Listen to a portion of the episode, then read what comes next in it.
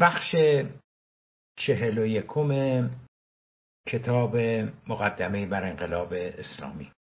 با عرض سلام و ادب خدمت همه خانوم ها و آقایان محترم دوستان عزیزی که این فایل های صوتی رو گوش میدن هر شب.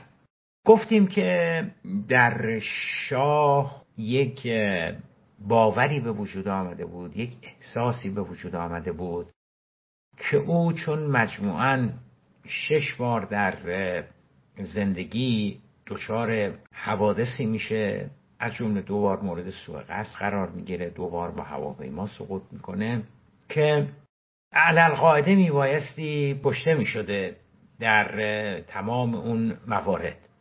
اما او به نحو معجزه آسایی زنده میمونه. خب این باعث میشه که در شاه این احساس به وجود میاد این باور به وجود میاد که من دستی از غیب منو داره مراقبت می‌کنه محافظت می‌کنه و توی حوادثی که من قطعا باید کشته می‌شدم من رو حفظ کرده به نحو معجزه آسایی از مرگ نجات داده. این بی هدف و همینجوری نمی‌تونه بوده باشه. اون دست غیبی به این دلیل من رو نجات داده که من بتوانم کشورم رو از عقب ماندگی رها سازم و بندازم در مسیر پیشرفت و ترقی. خب ببینید دوستان اون چه که باعث میشه که این توهم این باور بسیار تقویت بشه. رفتاری بوده که اطرافیان شاه به مدت 25 سال بعد از کودتای 28 مرداد تا تا سال 57 نسبت به شاه انجام می‌دادند رفتار دیگه حالا توی بخشای قبلی گفتم. رفتار ستایش انگیز تقدس بالا بردن جایگاه شاه در آسمان ها در خدایی.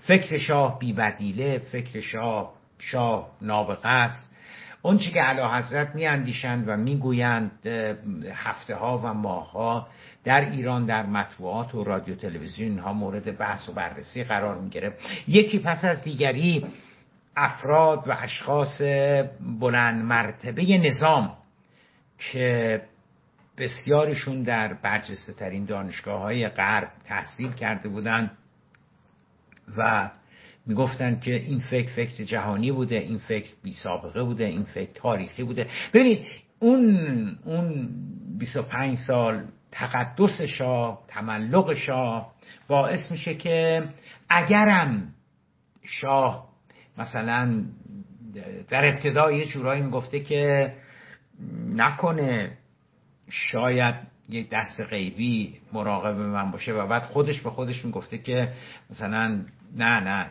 این حرفا یعنی چی؟ تصادف بوده شانس بوده بخت و اقبال بوده. خیلی های دیگه هم مورد سوء قصد قرار گرفتن زنده موندن. خیلی های دیگه هم با, با, با حوادث دیگری روبرو شدن که قطعا باید کشته می شدن زنده موندن. ببینید اگه شاه در ابتدا هم یک همچی مقاومت هایی داشته در برابر این فکر. چون ببینید یه شبه که این فکر به وجود نیامده که بگیم از مثلا چندم از ششم بهمن 1340 یا 1345 یا 1335 این فکر به وجود آمد. نه این فکر به مرور زمان به وجود آمده بوده و قطعا ما نمی‌تونیم نمی‌تونیم به بی تأثیر بگیریم مجیز گفتن و تملق گفتن و بزرگ کردن شاه و قطعا بی, بی, بی نقش نبوده در به وجود آمدن این باور. به هر حال به هر حال وقتی که شاه به اوائل دهه پنجاه می‌رسه و اون افزایش هنگفت درآمدهای نفتی و پیشرفتهای پروژه های بزرگ اقتصادی و نمی‌دونم اینها باعث شده بوده که دیگه شاه یقین پیدا بکنه. یعنی اولم اگه یه, یه توهم بوده بفهمی نفهمی بوده خیلی جدی نبوده فکره ولی در نتیجه سالها تملق و تقدس شاه که یعنی هم در مورد خود شاه تملق و تقدس و هم پیشرفت هایی که کشور در نتیجه سیاست های ملوکانه تونستن مثلا به دست بیارن.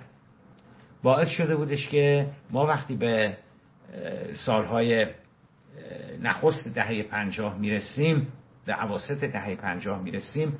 دیگه این فکر دیگه این فکر دوستان یه یه یه یه تصور نبوده یه وهم نبوده یه گمان نبوده. یه چیز جدی شده بوده کاملا دیگه جدی شده بوده. منتها منتها چه اتفاقی میفته اتفاقی که میفته این بوده که به یک باره در یه روز فروردین ماه سال پنجاه و سه یک اتفاقی میفته که چون هیچ وقت شاه در موردش صحبت نکرده ما, ما, ما فقط می‌تونیم حدس بزنیم که چه بلایی بر سر این اندیشه که دست غیبی مراقب منه میآید. اون فکر اون اتفاق چی بوده؟ اون اتفاق این بوده که یک روز در فروردین 53 که علا حضرت در کیش بودن سپه بود عیادی پزشک مخصوص شاهنشاه به علم می‌گویند که این تحال شاه که بزرگ شده بوده و براش ناراحتی به وجود آورده بوده متاسفانه آزمایش ها خیلی خوب نیستند و نگران کننده هستند و مثل اینکه علا حضرت دچار سرطان شدن. ببینید حتی آدم های معمولی حتی آدم های معمولی که کاری نیستند نمی‌دونم اینها وقتی دچار سرطان میشن چه یه دفعه آدم متوجه میشه که سرطان گرفته دیگه. سرطان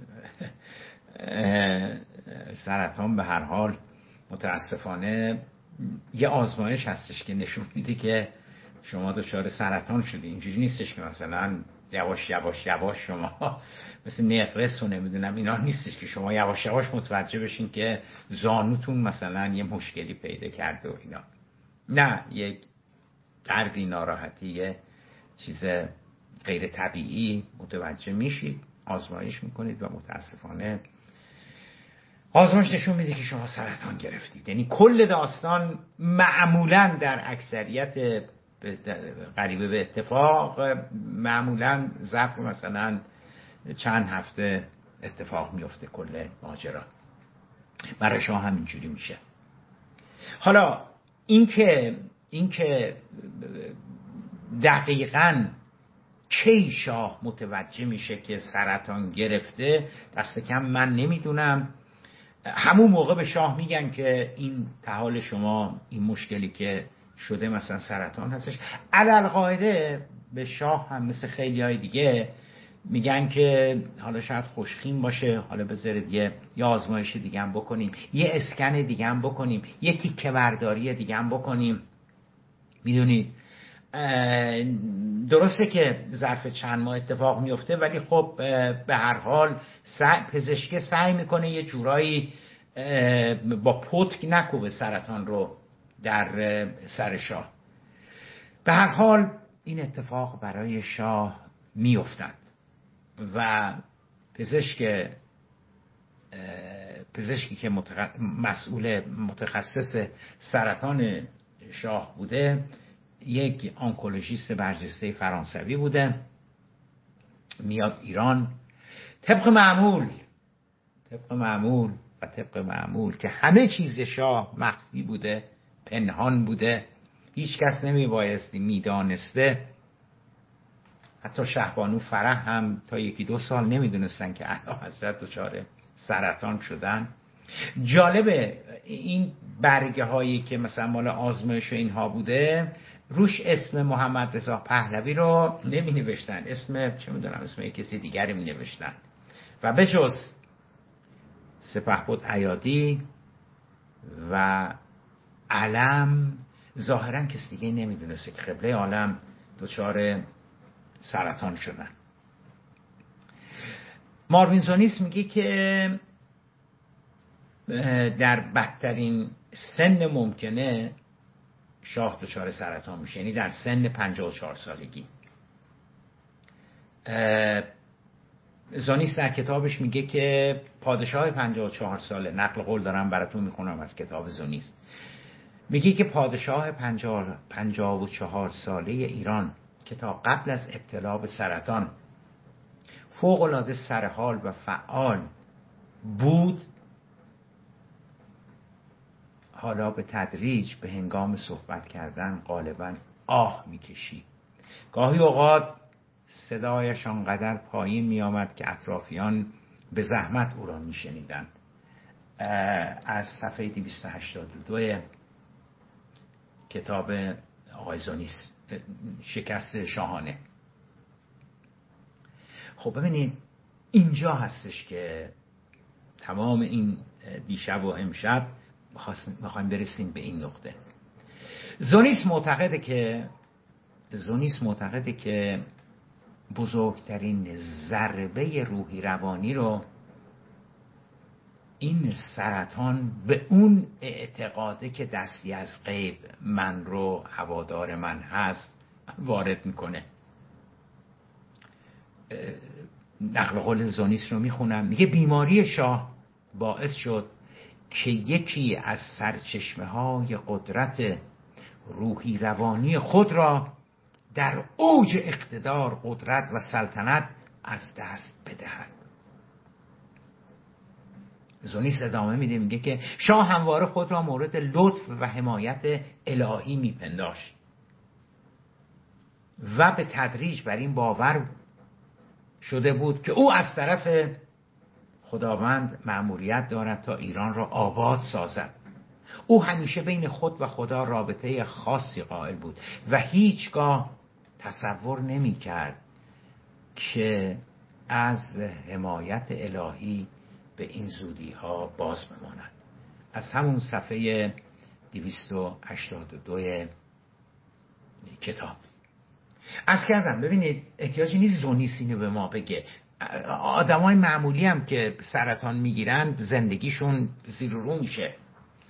رابطهشون با دیگران کارشون نمی‌دونم اینها حداقل توی توی فاز اولیه که دور از جون دچار سرطان میشن. چه برسه؟ چه برسه که شما یه دنیایی هم برای خودت به وجود آورده بوده باشی و به اصطلاح تو اون دنیا اون دست غیبی و نمی‌دونم اینها. من معتقدم من معتقدم سرطان شاه باعث میشه که نه تنها بخشی از اون بخشی از اون چیزی که برای خودش ساخته بوده دست غیبی و او هوای منو داره و اینا بلکه یه سری چیزهای دیگه هم برای شاه فرو میریزه. و به کی باور کنه؟ به کی باور نکنه؟ به چی باور کنه؟ به چی باور نکنه؟ کی راست میگه؟ کی دروغ میگه؟ کی وفادار بهش؟ کی نیست بهش؟ کی پشتشه؟ کی دستش یواشکی تو دست مخالفینش هستش کی از کسانی که اینجوری دارن بهش بله قربان میگن و ابراز وفاداری می‌کنن از کجا معلوم که دستشون تو دست سفارت انگلیس و تو دست سفارت آمریکا نباشه. چون, چون گفتم حالا شاه شاه با افزایش مخالفت ها اعتراضات یواش یواش از از نمی‌دونم از نیمه دوم سال 56 نمی‌دونم از کی ولی از یک جاهایی شاه یواش یواش معتقد میشه که اون چی که داره در ایران اتفاق میفته یه چیز عادی نیست یه چیز طبیعی نیست. یه مقداری به کاگبه و روسها مشکوک بوده چون چون چون به کمونیستا خیلی می همی ترسیده ازشون هم بیاعتماد بوده. اما به تدریج انگشت اتهامش میره به سمت و سوی آمریکایی‌ها و و انگلیسی ها. از توی نیمه اول سال 57 این, این, این, این فکره که این طبیعی نیست این خودجوش نیست. چون ببینید تا یه مدتی که می‌گفته که اصلا این عددی نیستن اینا کاری نیستن اینا چیزی نیست.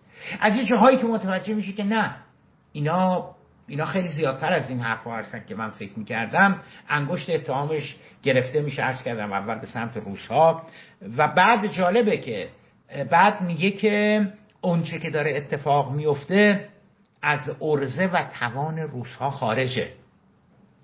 این سازماندهی که داره میشه و اینجوری دارن مخالفین رو میکشونن میارن به کف خیابان ها و نمی‌دونم اینها بارها اینو میگه که این از توان روس ها خارجه. این کار آمریکایی ها و انگلیسی ها هستن.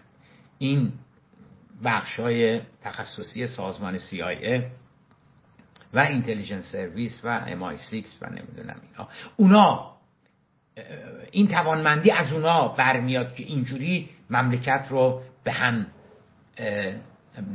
به هم بریزن. بنابراین سرطانه یواش یواش به اینجا ختم میشه که کی با منه کی با من نیست به کی اعتماد کنم به کی اعتماد نکنم. چرا من اینو انقدر محکم دارم میگم؟ برای ضربه ای که شاه عواسط سال 57 می‌خوره. دقیق تر بخوام بگم من معتقدم تو شهریور 57 می‌خوره.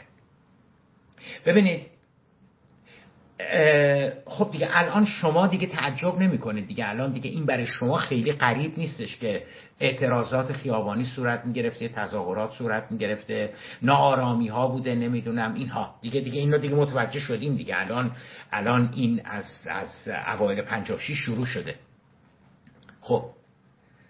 اما شهریور 57 چه اتفاقی میفته شهریور 57 اتفاقی که میفته این بوده که روز دوشنبه 13 شهریور 1357 عید فطر سال 57 بوده. و آقای مرحوم محمد شهید محمد مفتح و که روحانی استاد دانشکده الهیات بوده و یکی از روحانیون مخالف شاه بوده. به همراه مرحوم متحری و مرحوم شهید بهشتی و نهزت آزادیچی ها و اینا میگن که عید فطر ساعت هفت هفت و نیم از قبل اعلام کرده بودن که ما تپه قیتریه. اینجایی که الان متروی متروی تپه قیتریه هستش یه خود میایم بالاتر درست درست روبروی پل رومی.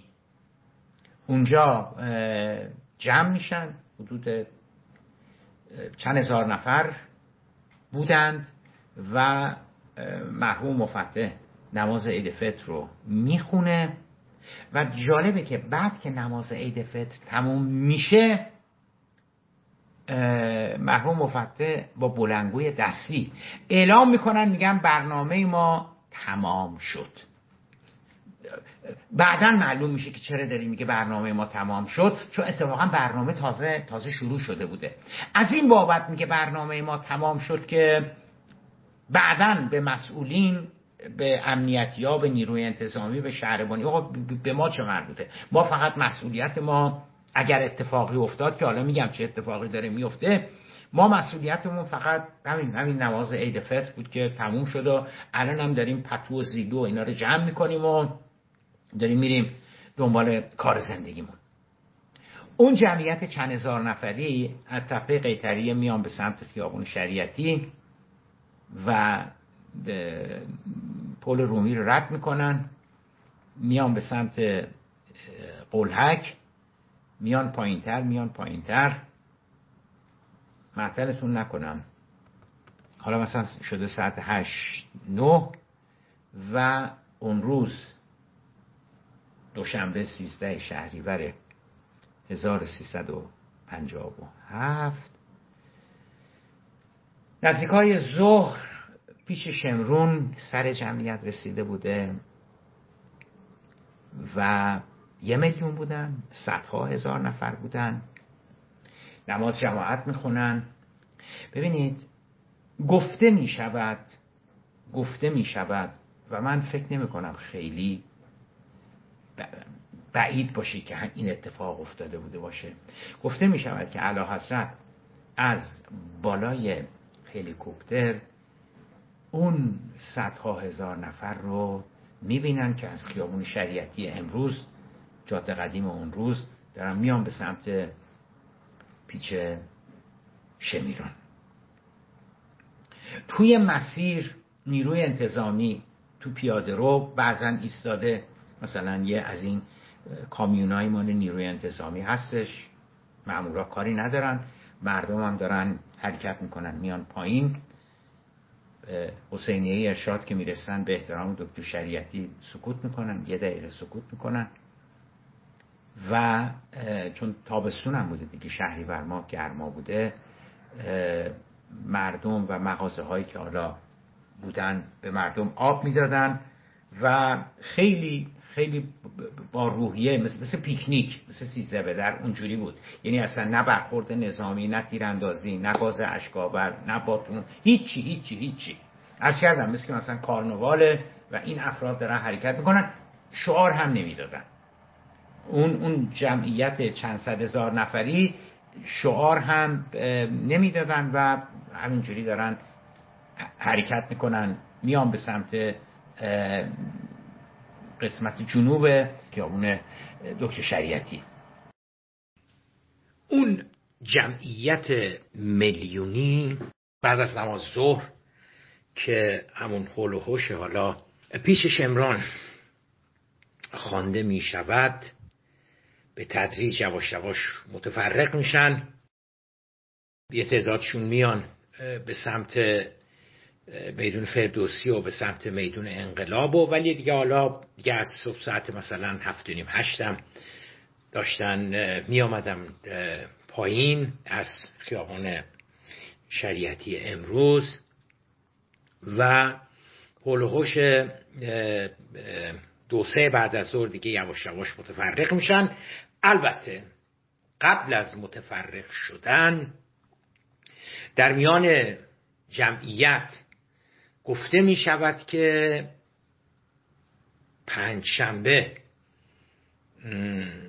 شانزده شهریور مثلا میدون انقلاب حالا انقلاب فعلی یعنی یعنی یعنی پنجشنبه باز ما میایم برای راهپیمایی پنجشنبه ای که حالا مثلا سه روز بعدش میشه. ببینید من معتقدم حالا خیلی دیگه این اعتقاد رو دارن که این دو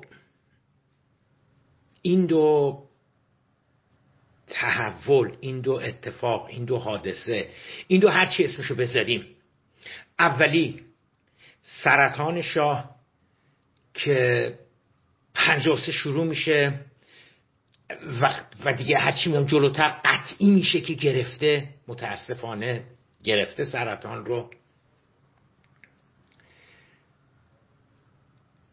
اون سرطان باعث میشه که نمی‌دونم بخش عمده ای از اون من نظر کرده هستم من معمور هستم دست غیبی اون, اون چیزهایی که خدمتتون ارز کردم یه مقداری ترک برمیداره.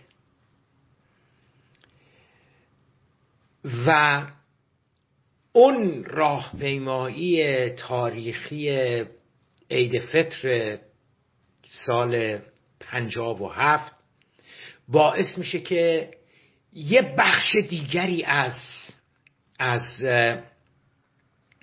اون تصور شاه تصویر شاه.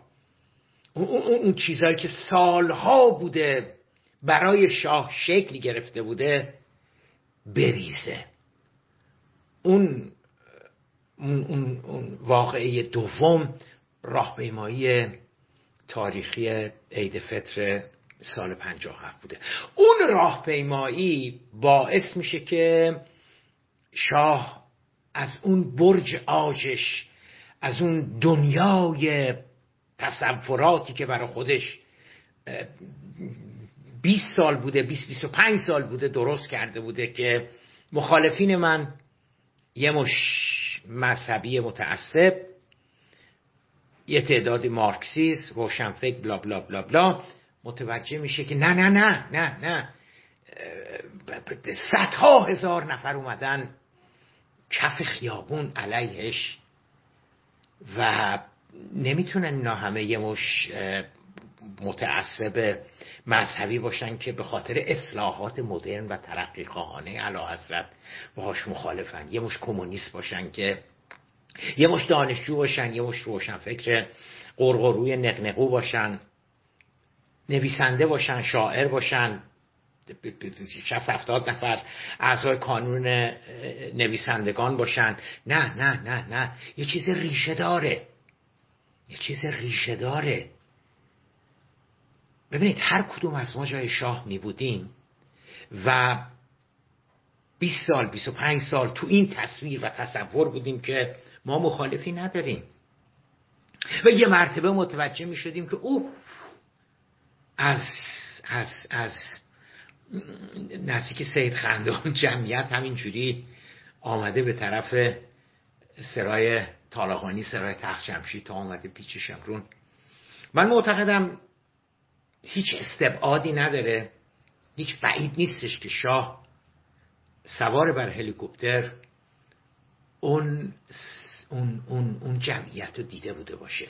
اون جمعیت دوشنبه سیزده سیزده شهریور رو دیده بوده باشه. اون مشاهده تمام اون تصویر و تصوراتی که شاه داشت که من مخالف ندارم و پیشرفت و کشاورزا با همان به خاطر اصلاحات ارزی زنان با همان به خاطر اینکه بهشون آزادی دادم طبقه متوسط تو این ده 15 ساله کلی رشد کرده از نظر اقتصادی. سطح زندگی مردم رفته بالا. ببینید من معتقدم ترک برمیداره همون جوری که اون باور که من نظر کرده هستم دست غیبی اون اون سرطانه زد اون باوره رو در و داغون کرد. این مشاهده اون روزم باعث میشه که باور که من مخالفینی ندارم.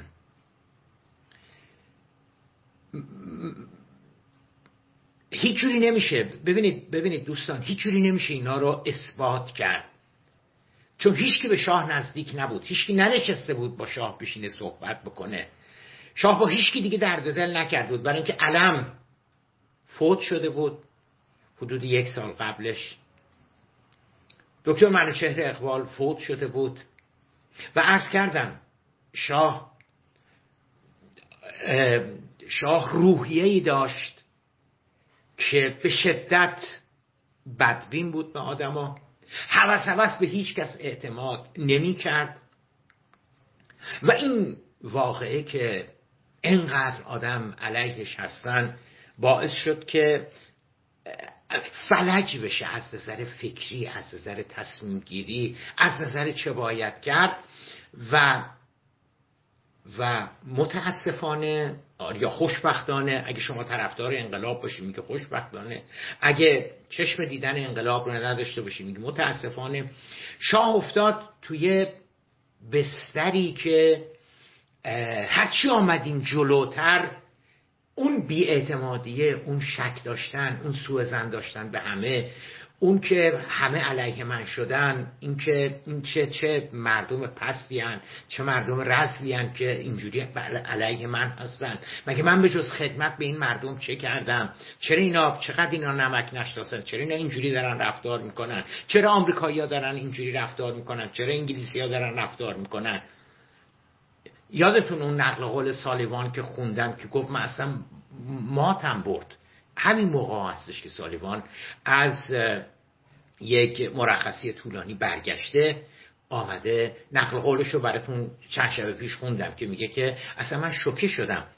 وقتی علا حضرت مثل کسی صحبت می‌کرد که مورد خیانت قرار گرفته از پشت بهش خنجر زدن و سالیوان سفیر آمریکا میگه اصلا نمی‌تونستم باور کنم که شاه دوچار یه همچی فکری شده که ما داریم به اصطلاح ما داریم علیهش کار می‌کنیم. اینا همه همون همون همون موج مواجه شدن با اون واقعیت هست.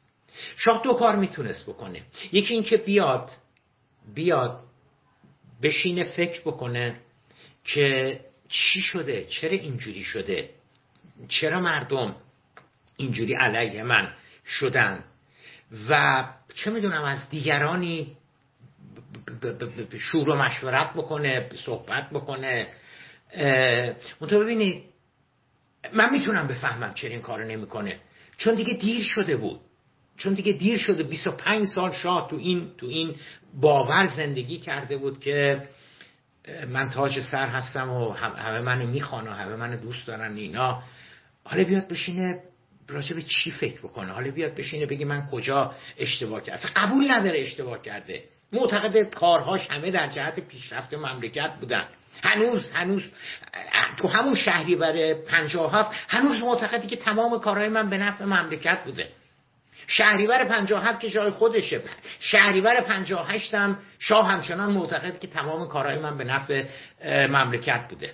حالا دیگه به شهریور 59 عمرش وسال نمیده تیر 59 فوت میشه. ولی تیر 59 هم با تمام وجود معتقد بوده من هر آنچه که کردم به نفع مملکت بوده. هیچ کدوم از کارهای من خط و خطا نبوده. بنابراین ببینید وقتی شما با تمام وجود اعتقاد داری که تمام کارات درست بوده تمام اقدامات درست بوده اون وقت اون وقت بله اون وقت منطقا عقلا می‌رسی به اون جایی که شاه رسید که پس این یه برنامه است این یه توته است که آمریکایی علیه من دارن می‌کنن به خاطر نفت به خاطر غیر به خاطر زغال سنگ. انگلیسی دارن انتقام می‌گیرن که چرا من با آمریکایی نزدیک شدم؟ ببینید اون وقت, اون وقت برای همین هست که دوچار اون, اون, اون ذهنیت های توهم توته و اینها میشه. چون, چون, چون هیچ جوری نمی‌تونست قبول کنه هیچ جوری نمی‌تونست عزم بکنه. اون چرا که اون چرا که دیده بود. ببینید نمی‌دونم چی جوری براتون بگم فرض بگیریم فرض بگیریم که شما یک زنی هستی یا یه مردی هستی که 25 سال در کنار همسر زندگی می‌کردی فکر می‌کردی او, او, عاشق شما هستش. و حالا متوجه شدی که داشته بهت خیانت می‌کرده. میگم چه, چه زن باشی شما چه مرد باشی. ببینید شما دچار فلج فکری میشه همه چی برای شما در حقیقت میره زیر سوال. همه چی برای شاه رفت زیر سوال. من می‌تونم کاملا بفهمم چرا دیگه شاه نتونست هیچ تصمیم گیری بکنه. ببینید از شهریور از شهریور پنجاه هفت به این طرف یکی از بارسترین ویژگی های شاه فقدان توان تصمیم گیریش هستش هیچ جور نمی‌تونه یه تصمیم قاطع محکم درست بگیره که که چه بکنیم از توی این از توی این باطلاق بیان بیرون از توی این بحران از توی این بحران بیان بیرون. آمریکایی ها هم که قبلا خدمتتون عرض کردم دیدیم. آمریکایی هم همه تخم مرغاشون الان دیگه سالها می‌شد که گذاشته بودن توی سبد شاه. آمریکایی هم عملا در خصوص مسائل ایران دنبال روی ایران بودن. آمریکایی هم همچنان معتقد بودن که شاه می‌تونه از این بحران بیاد بیرون و خب دیگه نهایتا نهایتا ختم به 22 بهمن 57 شد. خب دیگه یواش دارم این بحثم رو جمعش می‌کنم. می‌تونیم الان یواش یواش خیلی از رفتارهای شاه رو بفهمیم. ولی ولی دوستان هنوز مجبور هستیم که باز یه مقدار دیگه برگردیم به عقب. اون فلش بکر رو یه مقداری بیشتر ادامه بدیم برگردیم بریم به عقب. و بگیم که ما پیامدهای سیاست فضای باز سیاسی رو دیدیم. پیامدهای دادن آزادی ها تحمل مخالفین آزاد گذاشتن مخالفین آزاد کردن سطح زندانی سیاسی. ما پیامدهاش حالا داریم می‌بینیم. پیامدهاش میشه اون یه میلیون نفری که اومدن عید فطر عید فطر هفت راه پیمایی کردن. ببینید دوستان برای تهرانی که امروز که اردی بهشت 1400 برای تهرانی که میگن روزها نزدیک 11 میلیون 12 میلیون جمعیتش ببخشید 13 14 میلیون جمعیتش روزها شبها حدود دوازده میلیون جمعیتشه. یکی دو میلیون میرن چه می‌دونم ورامین و کرج و اونجاها زندگی می‌کنن. روزها برای کار میان به تهران. ببینید یک میلیون الان برای تهران ده میلیون جمعیت چیزی نیست. ولی دوستان ما برگردیم بریم به چهل دو سال قبل. نمی‌دونم دقیقا جمعیت تهران در 1357 شهریور 57 چقدر بوده؟ فکر نمی کنم 3 4 میلیون بیشتر بوده باشه. چون کل جمعیت ایران 34 میلیون بود.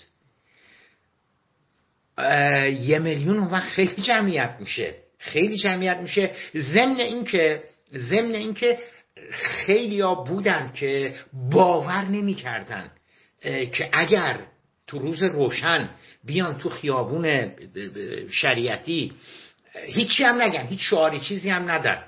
ولی همین حرکت بکنن. خب معلومه که علیه شاه دارن راهپیمایی می‌کنن. بدون اینکه یک شعار بدن کسی بهشون کاری نداره. نه تیراندازی بهشون می‌کنن نه میگیرنشون نه گاز اشکاور شلیک میشه نه تیر هوایی شلیک میشه نه تیر زمینی شلیک میشه. معمورین انتصامی و نمی‌دونم اینها که تو پیاده رو این ور ور وایستادن هیچ اصلا انگار نه انگار که چیزی اتفاقی داره میفته.